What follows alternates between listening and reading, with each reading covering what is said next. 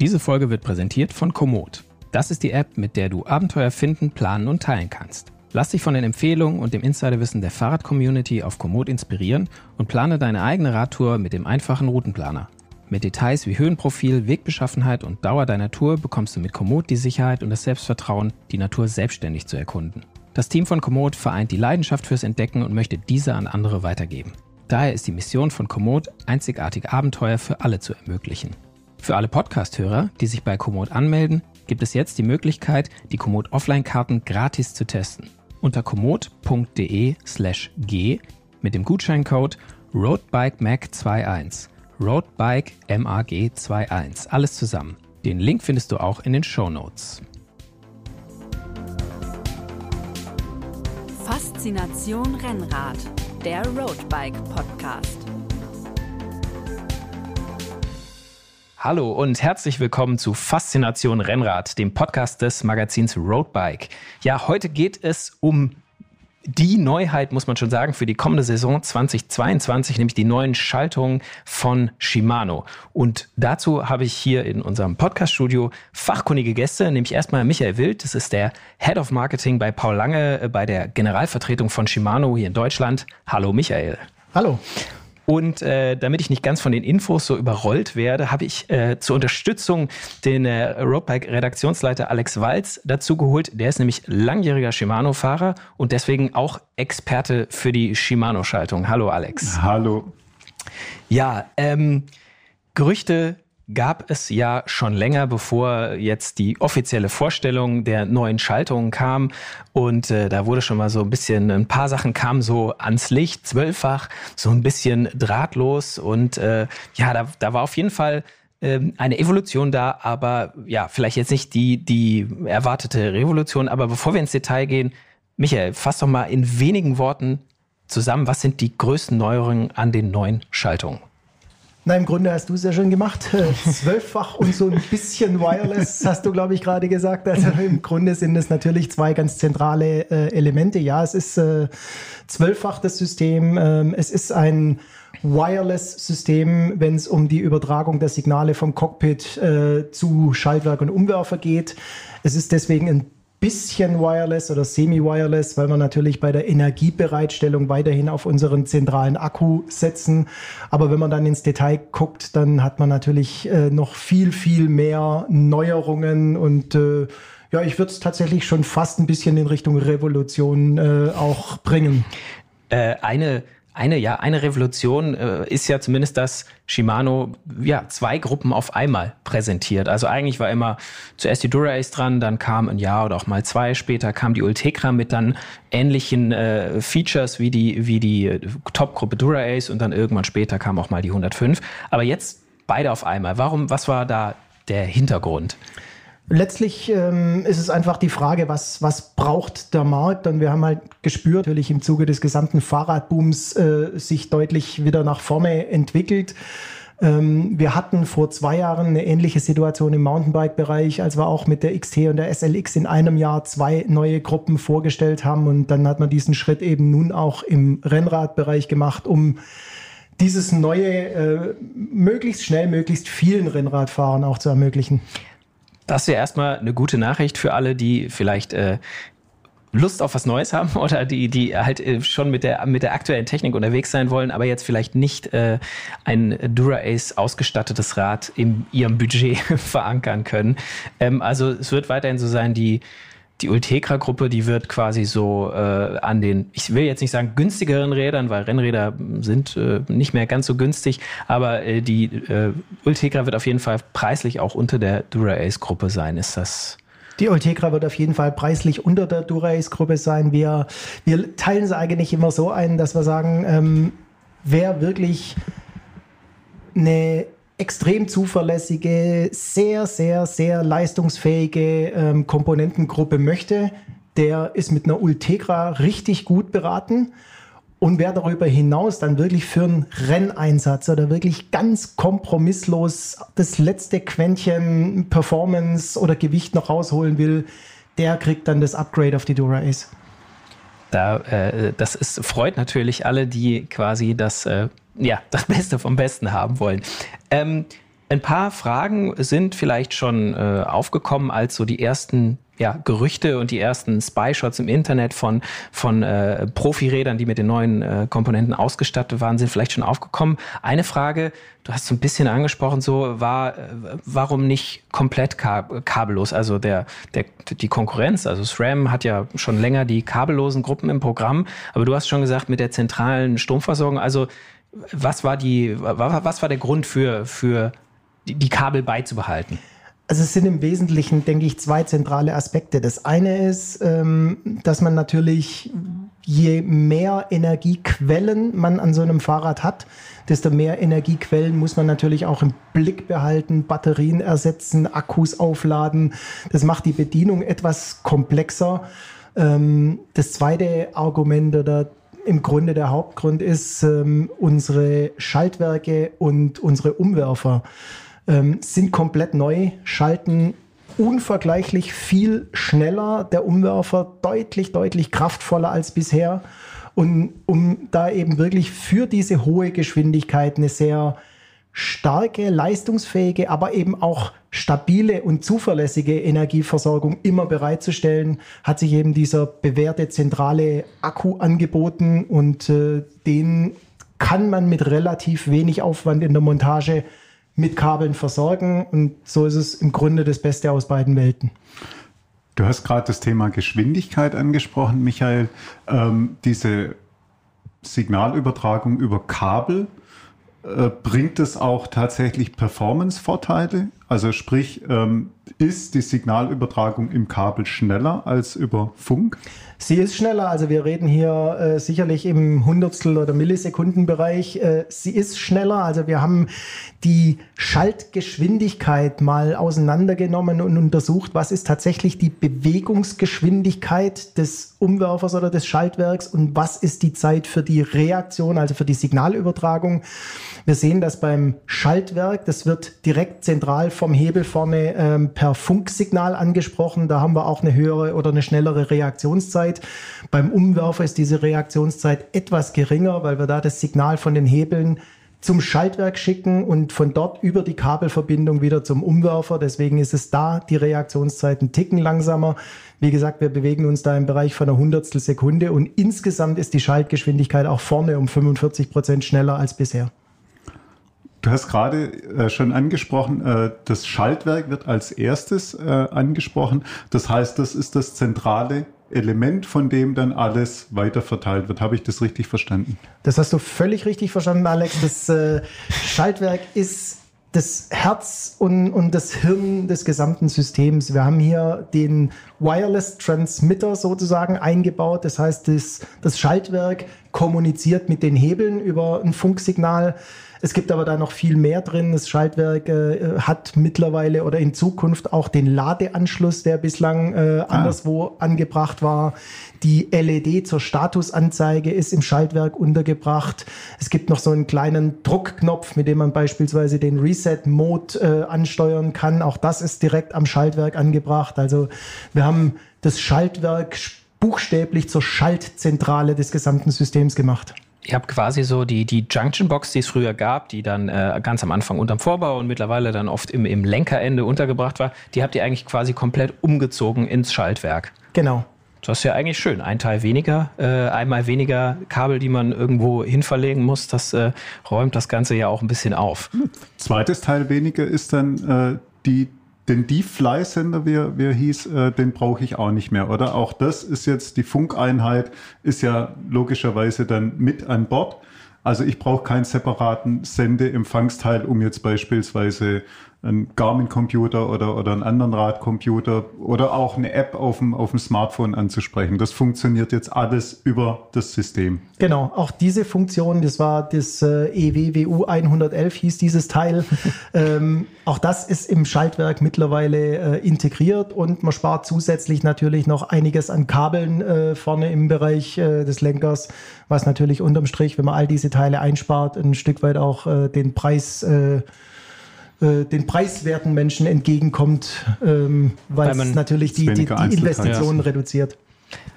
Jetzt, wo wir gerade schon hinten sind beim äh, Schaltwerk und, und, und bei, den, bei der Kassette auch, diese äh, 12 äh, die zwölf Ritzel.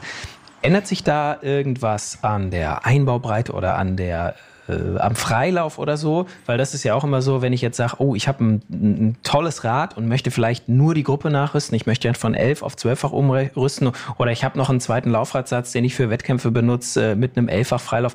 Äh, kann ich den, kann ich den Freilauf, da brauche ich einen neuen Freilauf, kann ich den Freilauf tauschen? Äh, wie funktioniert das genau?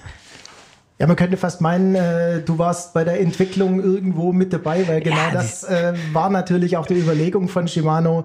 Ich ähm, bin halt am, weißt ich bin am, am Puls nah der dran. Radfahrer bin ich dran. Nein, es ist tatsächlich so, dass die äh, zwölffach Kassette auf bisherige elffach Freilaufkörper passt. Das heißt, die gute Nachricht für alle Rennradfahrer, die vielleicht ähm, hochwertige, teure Laufräder beispielsweise im Keller stehen haben, die müssen jetzt nicht zum Alteisen oder Altcarbon, sondern äh, die können auf jeden Fall weitergefahren werden. Das ist schon mal sehr schön. Also der äh, hat sich der Freilaufkörper gar nicht verändert oder braucht man dann irgendwie ein, ein, Zusatzteil oder passt die neue Kassette da einfach komplett drauf? Die Kassette passt ohne Adapter direkt drauf. Das, das ist, ist überhaupt kein Problem. Der Freilaufkörper hat sich tatsächlich ein Stück weit geändert. Das hat aber mit der internen Mechanik zu tun. Okay, aber das ist schon mal eine gute Nachricht für alle, die quasi ja, die ihre äh, Laufräder weiterverwenden wollen und äh, vielleicht an einem neuen Rad mit Zwölffachschaltung. Das bedeutet aber, Entschuldigung, ich wollte nicht unterbrechen, ähm, der Durchmesser der Kassette bleibt damit gleich. Das heißt, äh, technisch ist dann wahrscheinlich das 11er Ritzel auch das kleinste, was möglich ist.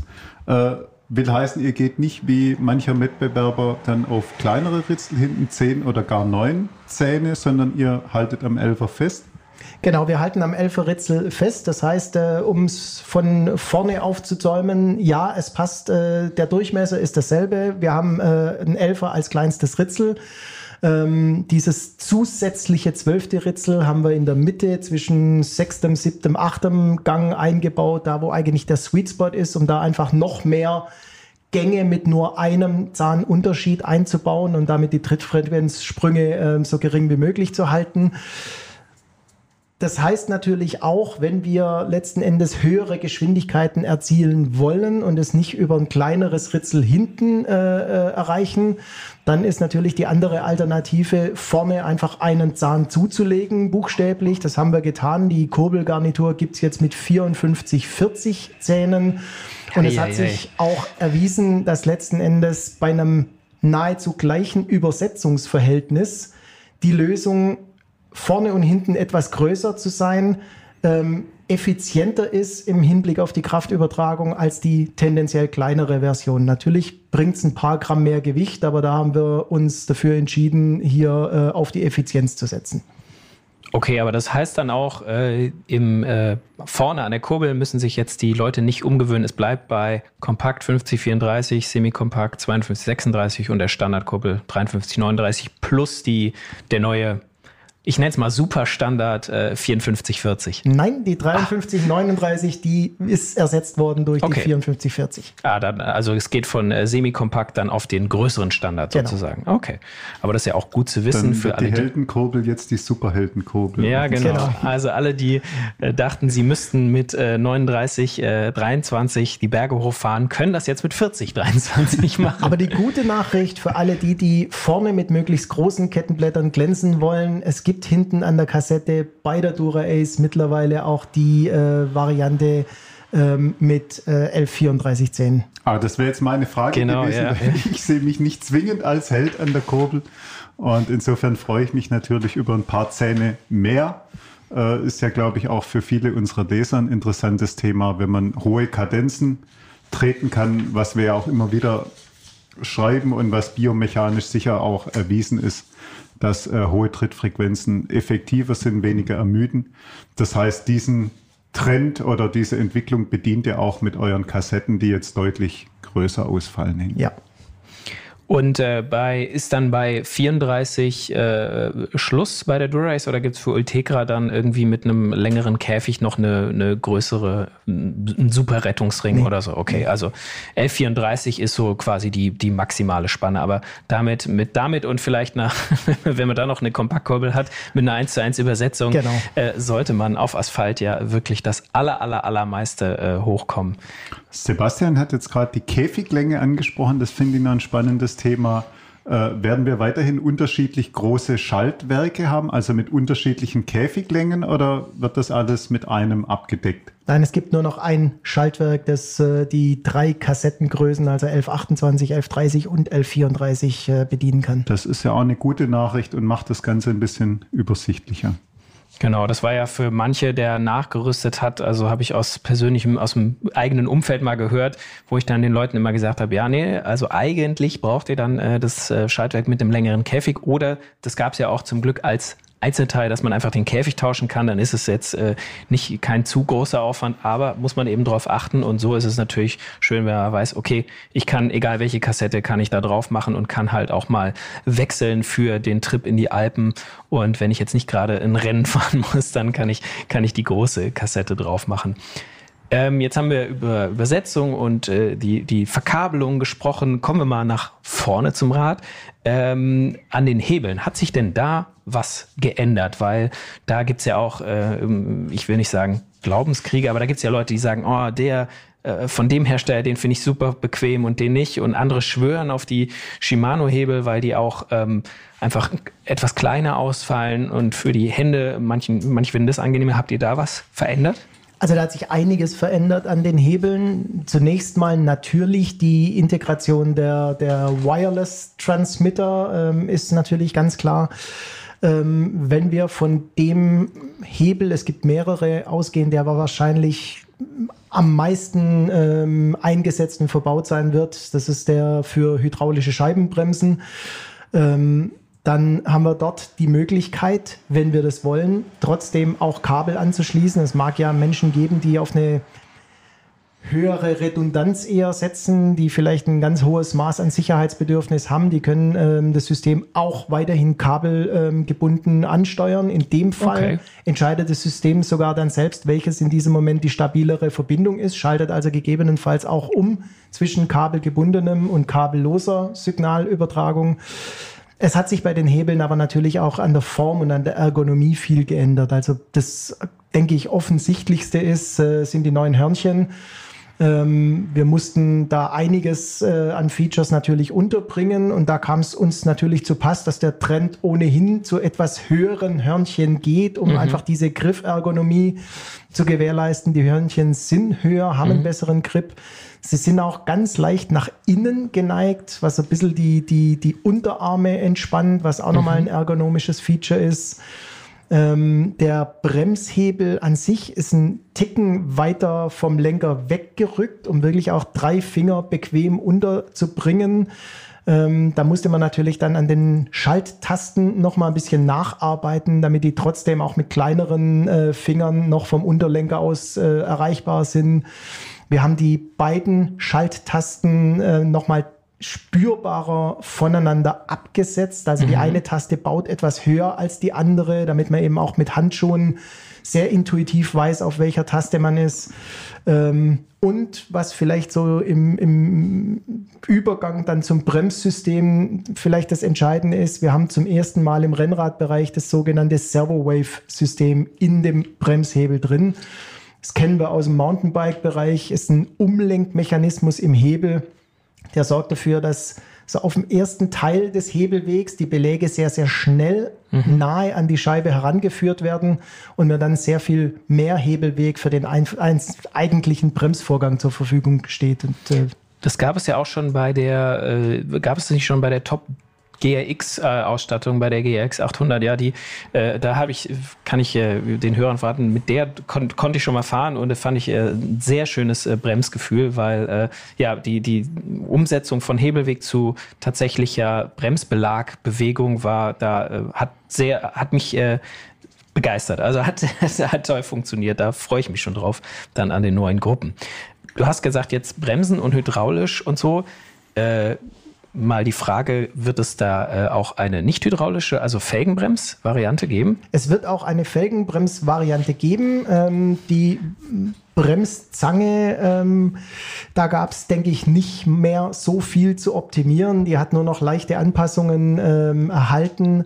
Aber natürlich haben wir auch bei den entsprechenden Hebeln für mechanische Bremsen nochmal richtig gearbeitet. Diese höheren Hörnchen, die Ergonomie, diese nach innen geneigten Hörnchen, die größeren Schalttasten und so weiter. Das ist alles auch mit enthalten in den äh, mechanischen Bremshebeln oder in den Bremshebeln für mechanische äh, Felgenbremsen. Man muss allerdings dazu sagen, in dem Fall ist dann keine Wireless-Übertragung möglich. Dieses System ist rein kabelgestützt ähm, weil dieser ähm, Bremsmechanismus einfach nicht die äh, Unterbringung eines Transmitters noch zugelassen hat. Okay, aber ich glaube, da werden einige unserer Hörer schon mal wieder die, äh, die, den, die geöffneten E-Mail-Entwurf, den wütenden werden sie wieder schließen. Äh, also es gibt noch Felgenbremsen äh, am Rennrad. Äh, da, das wird sicher äh, viele, viele Rennradfahrer freuen, die auf dieses System schwören und damit sehr zufrieden sind. Aber ich wollte tatsächlich eine Frage noch stellen, äh, weil wir ja hier vom, vom Performance-Bereich sprechen. Also das ist ja wirklich äh, die Top-Gruppe von Shimano und natürlich auch im äh, entsprechenden Leistungsbereich unterwegs. Und da spielt natürlich das wattgesteuerte Training eine immer wichtigere Rolle. Es gab in der Vergangenheit ja schon Powermeter von Shimano. Hat sich denn da was getan? Selbstverständlich. Ähm, wir haben auch bei der neuen Dura Ace äh, die Wahl zwischen einer herkömmlichen Kurbel, die im Übrigen auch nochmal einen Ticken in, in Sachen Steifigkeit hinzugewonnen hat. Und wir haben natürlich auch eine Powermeter-Kurbel. Ähm, und da wurde tatsächlich im Detail nochmal sehr, sehr stark dran gearbeitet, wir haben die Genauigkeit, die Messgenauigkeit nochmal ähm, erhöht äh, auf plus minus 1,5 Prozent mittlerweile. Weiterhin beidseitig messend. Äh, auf beiden Kurbelarmen sind äh, Shimano eigene Dehnmessstreifen angebracht. Ähm, und wir haben beispielsweise auch ähm, eine ähm, Temperaturkalibrierung sozusagen drin. Man weiß ja, wenn, ähm, wenn, es, wenn sich die Temperatur ändert, ändert sich auch das Verhalten dieser Dehnmessstreifen. Und so kann man sich vorstellen, wenn man äh, morgens bei 10 Grad losfährt und mittags hat es 23 Grad, dann ist das System, obwohl man es eingangs kalibriert hat, äh, nicht mehr genau äh, geeicht. Und diese, diese Temperaturkompensation, die macht es automatisch, die registriert die Umgebungstemperatur und passt dann die Berechnung an. Und äh, du, du, hast gerade gesagt, es gibt, gibt die, man hat die Wahl bei der, bei der Dura-Ace-Kurbel ähm, zwischen Powermeter und Nicht-Powermeter, aber für Ultegra wird es da auch ein, eine Powermeter-Kurbel geben oder ist das erstmal, bleibt es erstmal der Dura-Ace vorbehalten? Nein, es gibt zum ersten Mal tatsächlich auch bei der Ultegra äh, eine eigene Powermeter-Kurbel. Ähm, nun unterscheiden sich sicherlich die beiden Kurbeln an sich mechanisch äh, im Bereich Gewicht und Steifigkeit ein bisschen ähm, auch bei der Kurbelarmlängenwahl und so weiter. Aber in Sachen Messtechnik kommt tatsächlich die gleiche Technik wie bei der Dora Ace auch bei der Ultegra zum Einsatz. Also man könnte jetzt glauben, diese Frage wäre abgesprochen gewesen, weil die so gut gepasst hat. Aber ich äh, möchte hier nochmal betonen, ich wusste nichts von einem Ultegra äh, Leistungsmesser und äh, ja, da freue ich mich schon drauf. Ähm, äh, das finde ich auf jeden Fall eine, eine, tolle Entwicklung, weil wie Alex schon gesagt hat, dieses wattgesteuerte Training ist äh, ja ist, ist im Kommen und immer mehr Leute wollen das nutzen und ich glaube, das ist dann schön, wenn es da auch eine Ultegra-Option gibt. Ähm, ich würde ja. noch mal ganz gern kurz zurückgehen zu den, zu den Bremsen. Ähm, wir haben jetzt über, über die Hebelmechanik gesprochen, Servo, Wave und, und die, die ganze Ansteuerung. Hat sich denn an den Bremsen selbst irgendwas geändert? Also sprich Bremskörper, Bremsscheiben, bleibt da alles beim alten, sprich Icetech mit Sandwichscheiben, ähm, 160 Millimeter als Obergrenze. Tut sich da irgendwas? Ähm, da tut sich einiges äh, im Bereich der Bremsen. Also wir haben natürlich äh, auch da keinen Stein sozusagen äh, nicht umgedreht, äh, keinen Stein auf dem anderen gelassen. Ähm, ich denke, eines der, der Hauptthemen war oft noch bei Rennradscheibenbremsen so eine gewisse Geräuschentwicklung. Definitiv. Ähm, ja. Die haben wir angegangen, indem wir zum einen den Belagabstand in der Ruhestellung um 10% vergrößert haben. Möglich auch durch die bereits erwähnte Servo-Wave-Technologie, mhm. weil eben die Belege dann schneller an die Scheibe herangeführt werden. Aber wir setzen zum Zweiten auch andere Scheiben ein. Bislang waren es die äh, SMRT 900 Scheiben für die Dura-Ace. Jetzt bei der neuen, es gibt ja keine Gruppenbindung in dem Sinn bei den äh, Bremsscheiben, aber wir empfehlen für die neue Dura Ace den Einsatz der RT-MT 900 Scheiben. Das sind die, die im Moment auch bei der XTR zum Einsatz kommen. Die haben den Vorteil, dass sie sich bei Wärmeentwicklung noch weniger verformen und beides zusammen trägt dann eben zu einer enormen äh, Reduktion dieser Geräuschentwicklung, vor allem bei Hitze bei. Das heißt, äh, Scheibenbremsen stehen aber ganz klar im Fokus. Wir haben ja vorhin auch noch kurz über die Tradi Traditionalisten, nenne ich sie mal, gesprochen, die an der Felgenbremse festhalten. Äh, Gibt sicher einen Markt dafür. Kannst du beziffern, Michael, wie das Verhältnis ausfallen wird? Also habt ihr irgendwelche Mutmaßungen, wie viel Prozent der Leute noch eine äh, Felgenbrems-Variante kaufen werden?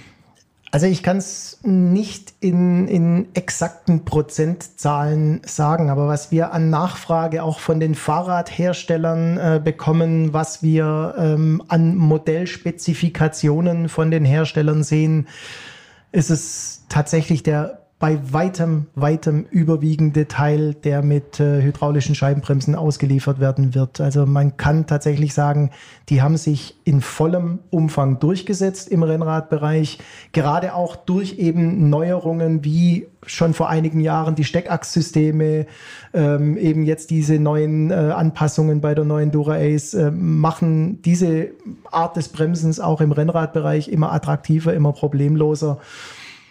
Natürlich wissen wir, dass im Rennradbereich viele Traditionalisten unterwegs sind und äh, denen wollen wir natürlich auch ähm, gerecht werden. Deswegen gibt es weiterhin die Felgenbremsversion, aber wir gehen davon aus, dass äh, Scheibenbremsen den überwiegenden Anteil ausmachen werden.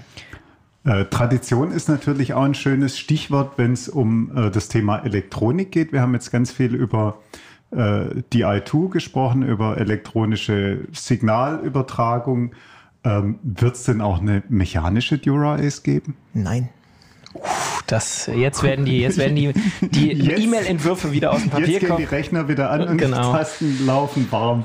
Also ihr habt es äh, vielleicht nicht hier als erstes, aber äh, hier aus der Quelle gehört, die, die mechanische äh, Schaltung ist tot. Nee, so muss man es ja nicht sagen. Aber ähm, also das heißt im Klartext äh, mechanisches, äh, äh, eine mechanische Zwölferschaltung wird es von Shimano jetzt erstmal nicht geben oder generell nicht geben? Also es ist tatsächlich so, mechanisch zwölffach gibt es bis auf weiteres jetzt mal nicht, aber es ist natürlich nicht so, dass äh, mechanisches Schalten im Rennradbereich tot wäre, das auf keinen Fall. Ähm, wir haben uns bei den neuen Dura-Ace und Ultegra-Gruppen für die rein elektronische Variante entschieden, weil wir einfach gesehen haben, dass ähm, die Nachfrage ähm, enorm groß war seitens der Hersteller, aber auch ähm, das Feedback, was wir von tausenden Sportlern, die wir unterstützen bekommen haben, äh, hat einfach gezeigt, dass sich elektronisches Schalten mittlerweile so weit durchgesetzt hat, dass es zu einem Standard wird, vor allem in dieser Qualitätsstufe auf einem Dura-Ace und Ultegra-Niveau. Wir haben seit 2009 mittlerweile elektronische Schaltkomponenten. Äh, es ist jetzt die vierte Generation, über die wir reden. Ist ständig weiter verbessert, hat sich äh, unter sämtlichen Bedingungen bewährt, äh, sei es im, im Wüstensand, sei es im tropischen Regenwald, sei es in, in äh, Hitze oder Kälte. Also es gibt im Grunde kaum noch einen Grund, einer elektronischen Schaltung nicht zu vertrauen und deswegen sind wir letzten Endes diesen Schritt gegangen. Es, also es ich glaube, Gründe äh, der, der Schaltung nicht zu vertrauen gibt es tatsächlich wenige. Also ich selbst fahre auch seit vielen Jahren äh, elektronische Schaltungen und äh, speziell die i2. Da gibt es äh, mit Sicherheit wenig, was nicht funktioniert und das ist extrem zuverlässig, aber es ist natürlich auch relativ teuer. Also ich glaube, äh, für viele ist es natürlich schlicht auch eine finanzielle Frage. Kann ich äh, die i2 fahren oder kann ich mir das leisten? Will ich mir das leisten? Wird Rennradfahren immer mehr zum Sport für eine finanzielle Elite oder? Ähm, Sicher nicht. Ähm, ich denke, man muss natürlich ähm,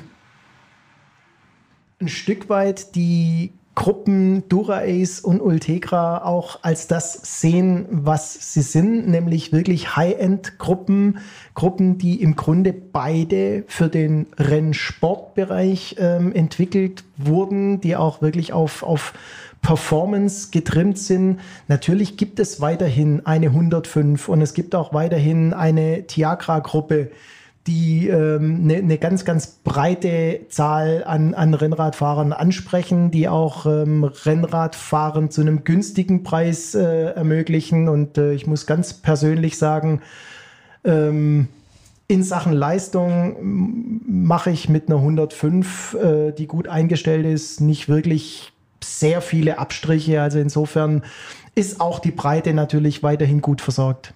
Also da, auch da gebe ich dir uneingeschränkt recht, eine gut eingestellte 105, da gibt's äh, funktional sicher nichts auszusetzen. Aber es ist natürlich eine Riesenlücke, die da zwischen Di2 Ultegra und mechanischer 105 mit 11 Ritzeln dann auch nur. Da, da gibt's ja schon eine Lücke. Gibt's irgendeinen Plan, diese Lücke zu schließen? Oder gibt's da künftig irgendwas dazwischen? Es gibt sicherlich Pläne, aber äh, die kann und darf ich euch jetzt natürlich nicht verraten. Und, das ist dann für äh, den nächsten Podcast. ich kann äh, natürlich auch keine, keine Aussagen über irgendwelche Zeiträume machen. Ich äh, wage mich mal so weit aus dem Fenster. Es wird irgendwann diese Lücke geschlossen werden, ja. Okay, aber das ist ja auch schon mal eine, ein guter Hinweis zu hören. Also quasi auch Shimano sieht, dass äh, dass, dass es da vielleicht noch äh, ja, ein, ein Defizit gibt oder jetzt auf einmal eine Lücke entsteht, weil die mechanische Ultegra äh, wegfällt. Wobei man sagen muss, das wäre auch noch eine, äh, falls du das beantworten kannst, so eine mechanische Ultegra, die kann ich ja wird die denn quasi mit, dem, mit der Einführung der neuen 12-fach Ultegra DR2, wird die da vom Markt genommen oder, oder kann ich die, wenn ich schnell bin, noch mir eine schnappen? Also es ist ja immer so, wenn wir äh, die Produktion äh, einstellen, dann äh, heißt es ja nicht, dass nichts mehr zu bekommen ist. Dann sind mhm. natürlich äh, für eine lange Zeit immer noch genügend Gruppen im Markt bei den Herstellern, vor allem mhm. im Fachhandel. Wir werden aber auch äh, zunächst mal die Produktion der ähm, elffach mechanischen Ultegra noch für eine gewisse Zeit weiterlaufen lassen. Also die wird es noch geben. Dann eben, wie gesagt, die bisherige Elffach-Version, aber die mhm. wird es noch eine Zeit lang am Markt geben. Also ihr, müssen, ihr müsst jetzt nicht alle quasi Podcast abschalten und zum Radladen äh, laufen und euch äh, äh, zehn STIs von der Ultegra mechanischen Elffach äh, sichern, sondern die wird es also noch ein bisschen, bisschen länger, die bleibt euch noch ein bisschen erhalten. Das sind ja auch gute, äh, gute Neuigkeiten. Ähm, wo wir denn schon bei äh, jetzt der Frage waren, ob das äh, elitärer wird, der Renner und Sport, dann äh, sind wir doch mal so frei und fragen nach den Preisen. Gibt es schon äh, Preise, was so eine Dura Ace äh, kosten und eine Ultegra Di2 kosten wird, wenn es jetzt keine konkreten Preise gibt, dann doch, wie die, die Preise sich zu, der, zu den Vorgängern unter, äh, unterscheiden dann? Ja, wir haben ähm, noch keine konkreten Preise, aber wenn wir so äh, grob überschlagen, dann zeichnet sich im Moment ab, dass die ähm, Ultegra ungefähr auf dem Niveau der Vorgängergruppe liegen wird. Die Dura Ace, und das ist vielleicht das Überraschende, tendenziell sogar etwas günstiger sein wird als die Vorgängerversion. Das liegt schlicht und ergreifend daran, dass man durch die ähm, Integration dieser vielen Funktionen in das mhm. Schaltwerk, hatten, wir hatten es angesprochen, deutlich weniger Komponenten braucht, sodass der Gruppenpreis insgesamt sogar ein kleines bisschen geringer wird. Das ist ja eigentlich auch schön. Also klar ist eine Dura-Ace wird wahrscheinlich immer noch nicht jetzt die, die der Preis-Leistungssieger werden im Shimano-Schaltungssegment, aber äh, ist schön, wenn nicht alles äh, nur immer nach oben geht. Ja. Kommt darauf an, wie man Preis und Leistung gewichtet. Das, da, das stimmt. Also ja, also Leistungssieger wahrscheinlich auf jeden Fall und dann muss man den Preis in gewisser Weise noch ein äh, bisschen einfaktorieren. Aber Preis-Leistung ist ja immer ein gutes Stichwort, wenn es um äh, Ultegra geht, weil äh, ich bekomme ja in vielen Punkten eine vergleichbare Leistung, ein bisschen einfachere äh, Materialien vielleicht, ein bisschen mehr Gewicht. Aber funktional waren ja in der Vergangenheit schon die Unterschiede eigentlich nicht rauszufahren. Also wirklich das im Blindtest zu spüren, da muss man, glaube ich, schon äh, extrem feinfühlig sein oder, oder sehr tief in der Materie stecken. Gibt es denn sonst Unterschiede? Also klar, Materialgüte wird vermutlich irgendwas sein, Gewicht wird, wird auch ein Punkt sein, vermutlich, wo die Ultegra ein bisschen drüber liegt. Gibt es sonst Unterschiede im, im Line-up oder in, in einzelnen äh, Bereichen? Also ja, es gibt natürlich feine Unterschiede, aber generell muss man sagen, ähm, diese Entwicklungsphilosophie, die Shimano ähm, verfolgt, die trifft natürlich auf eine Dura-Ace genauso zu wie auf eine Ultegra. Und das war schon immer eigentlich die Tradition bei Shimano, die Technologien, die in der Spitzengruppe eingeführt werden, dann Schritt für Schritt an die nachgelagerten Gruppen weiterzugehen, äh, zu geben. Das ist auch diesmal der Fall. Ähm, wir haben wie gesagt, kleine, feine Unterschiede. Wir haben, das fängt an bei den Spezifikationen. Wir haben beispielsweise bei den Kurbelgarnituren bei einer Ultegra etwas weniger verschiedene Kurbelarmlängen. Wir haben auch die 5440 Abstufung bei der Ultegra nicht. Die gibt's also nur in 5034 und 5236. Mhm. Ähm, du hast es angesprochen, die Materialauswahl. Natürlich haben wir bei den Ultegra-Kassetten ähm, dann keine, andere, Titanritzel. keine Titanritzel, andere Materialien, also nur Edelstahlritzel. Ähm, wir haben beispielsweise bei der Bremssattel, äh, bei den Bremssätteln, bei der Dura-Ace einen hochsteifen, einteiligen Monoblock-Bremssattel. Bei der Ultegra ist es dann einfach ein klassischer zweiteiliger Bremssattel. Ähm, die Bremshebel beispielsweise sind bei einer Dura-Ace aus äh, Carbonfasern, bei einer Ultegra aus Aluminium. Also da gibt es durchaus gewisse Unterschiede, was aber in der Regel nicht die Funktionalität beeinträchtigt.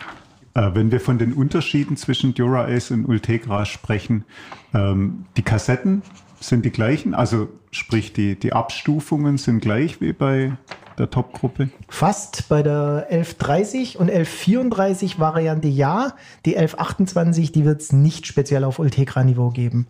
Aber natürlich sind die Teile untereinander zwischen Dura-Ace und äh, Ultegra voll kompatibel. Also sollte jemand ähm, wirklich diese zwei Zähne weniger dringend brauchen, dann kann er natürlich auch mit einer Dura-Ace Kassette äh, und dem Rest äh, Ultegra-System kombinieren. Okay. Wir hatten es äh, vorhin schon mal so über, als wir vom Schaltwerk geredet haben, dass da die Schaltzentrale drin ist und man diesen Wireless-Transmitter äh, nicht mehr braucht. Und Alex sagte was, dass man den ja auch gebraucht hat, um das mit der App zu verbinden. Ähm, so eine App äh, praktisch Smartphone hat man ja immer dabei, ist wahrscheinlich gut, um jetzt mal hm, den Akkustand vielleicht auch noch mal äh, genauer abzulesen. Aber gibt es in der App, äh, was kann man in dieser in der App dann noch alles machen? Kann man da irgendwie Schaltmodi äh, einstellen oder so? was gibt es da?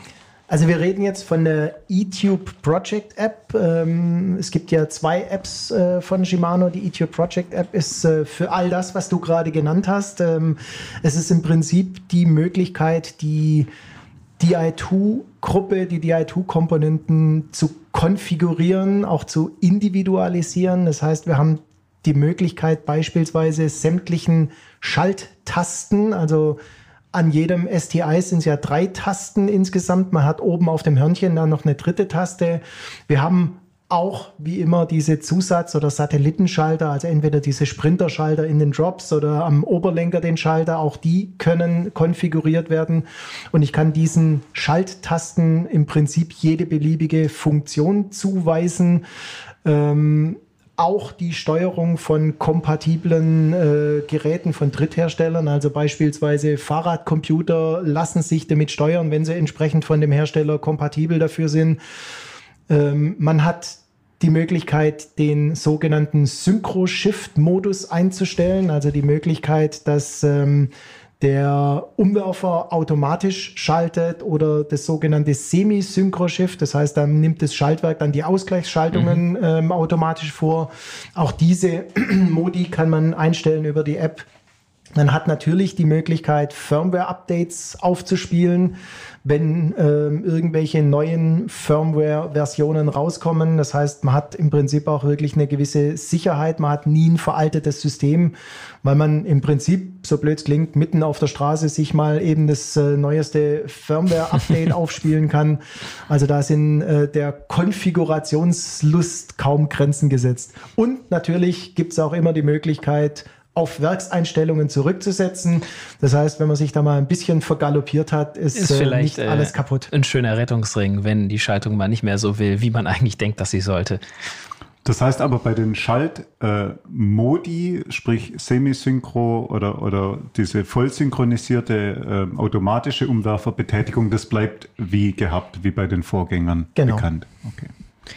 Die, jetzt haben wir ja die Leute schon so ein bisschen, äh, naja, ich will nicht sagen heiß gemacht, aber ich glaube, die äh, sind jetzt äh, sehr gespannt auf die neue Gruppe und äh, fragen sich natürlich, wo oder nee, wann kann ich äh, die in die Finger bekommen oder wann kriege ich Räder mit äh, denen? Sind die neuen Gruppen jetzt beide sofort verfügbar oder wird es erst Dura-Ace und dann Ultegra geben oder ab wann kommen da Räder mit in den Handel? Wie sieht das, wie ist der Plan? Also du hattest es ja vorhin angesprochen, wir reden vom Modelljahr 22. Ähm, wenn man sich ein bisschen im Markt umschaut, dann weiß man, dass in der Regel dann schon im Laufe des Jahres 21 erste Räder äh, auf dem Markt sein werden. Also wir gehen davon aus, dass es im späten Herbst der Fall sein wird, frühen Wintermonate, dass da die ersten Räder im Markt sein werden.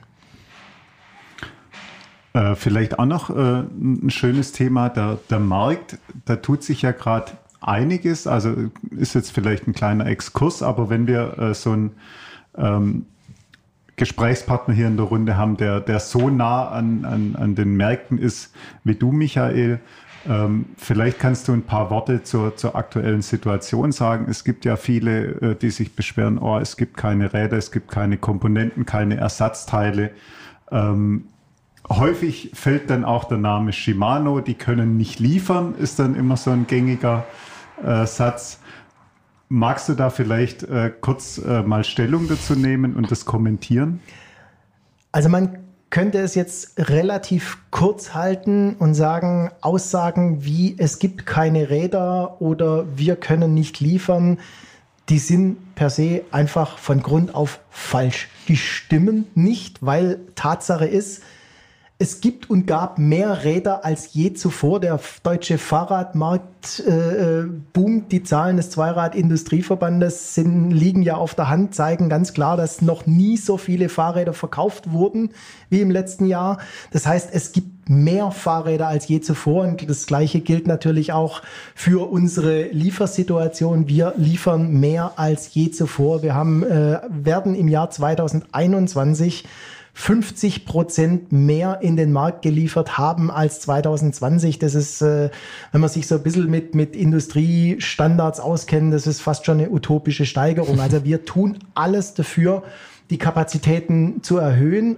Aber, und jetzt ist natürlich klar, dass aus der Perspektive des Verbrauchers, der sich ein Rad kaufen möchte, der sein Rad zur Reparatur bringen möchte, der vielleicht ein Ersatzteil braucht, aus dessen Perspektive ist natürlich klar, dass das, was er jetzt in dem Moment braucht, er jetzt in dem Moment vielleicht nicht bekommt. Das ist natürlich klar und das ist auch bedauerlich.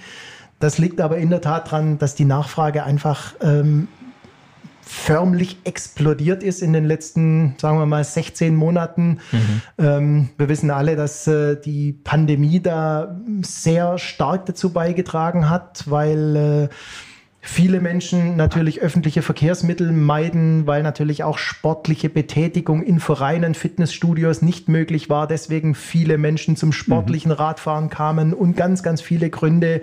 Man hat auf Urlaub verzichtet, ging Radfahren. Also die, die Nachfrage ist explodiert in allen Bereichen und dieser Nachfrageausweitung kann dann selbst so eine Produktions Erhöhung, wie wir sie durchgeführt haben, nicht mehr standhalten. Aber es wird weiter produziert auf extrem hohem Niveau. Jeder wird im Grunde sein Rad, sein Ersatzteil, seine Komponente bekommen, nur eben nicht ganz so schnell, wie das äh, vor dieser Nachfrageexplosion der Fall war.